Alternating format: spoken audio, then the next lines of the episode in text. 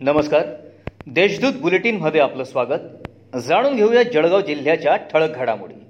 जिल्ह्यात अनेक लहान मोठ्या व्यावसायिकांसह घरगुती काम करणाऱ्या महिला पुरुष गटांनी स्वयंरोजगारासाठी राष्ट्रीयकृत बँका तसंच अन्य खासगी अर्थपुरवठादाराकडून कर्ज घेतलंय. कर्ज परतफेडीसाठी केंद्र शासनाकडून जून अखेर नव्हे तर सप्टेंबर अखेरपर्यंत वसुलीसाठी स्थगिती देण्यात आली आहे. असे असले तरी कर्ज पुरवठा करणाऱ्या बँकांसह खासगी पुरवठादारांकडून वसुलीसाठी तगादा लावला जातोय. यावर उपाययोजना करावी अशी मागणी करण्यात येते. निंबोल तालुका रावेर येथील विजया बँकेतील बत्तीस वर्षीय पृथ्वीराज भगवान पगारे या अधिकाऱ्याने रावेर येथे गळफास घेऊन आत्महत्या केल्याची घटना बुधवारी सकाळी घडली आहे. ते विजया बँकेत कार्यरत होते.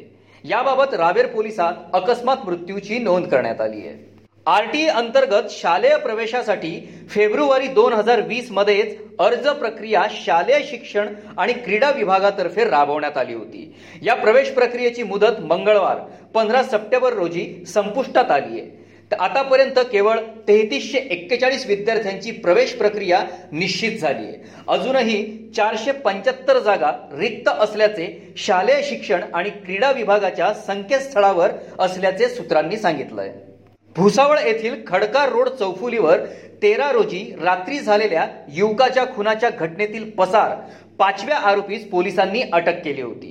शेख अमीर शेख युसुफ याला पंधरा रोजी अटक करण्यात आली होती. तर फरार असलेला पाचवा आरोपी आदर्श उर्फ आदू मनोहर गायकवाड याला सोळा रोजी पहाटे पंधरा बंगला भागातून अटक करण्यात आली आहे. जिल्ह्यात दिवसेंदिवस कोरोना बाधितांची संख्या वाढत असतानाच बुधवारी पुन्हा नव्याने सातशे त्रेचाळीस रुग्ण आढळून आले आहेत. यामुळे जिल्ह्यातील एकूण रुग्णसंख्या चाळीस हजार नऊशे आठ इतकी झाली आहे बुधवारी दिवसभरात एकोणीस रुग्णांचा मृत्यू झालाय. जिल्ह्यात आतापर्यंत एकोणतीस हजार आठशे एक्क्याण्णव रुग्ण कोरोनामुक्त झाले यातील सातशे तेवीस रुग्णांना नुकताच डिस्चार्ज देण्यात आलाय. सध्या नऊ हजार नऊशे नव्वद रुग्णांवर उपचार सुरू आहेत. या होत्या आजच्या ठळक घडामोडी. याबरोबरच वेळ झाली आहे येथेच थांबण्याची. भेटूया पुढील बुलेटिन प्रसारणात. तोपर्यंत संक्षिप्त बातम्या आणि ताज्या घडामोडींसाठी देशदूत डॉट कॉम या संकेतस्थळाला भेट द्या. धन्यवाद.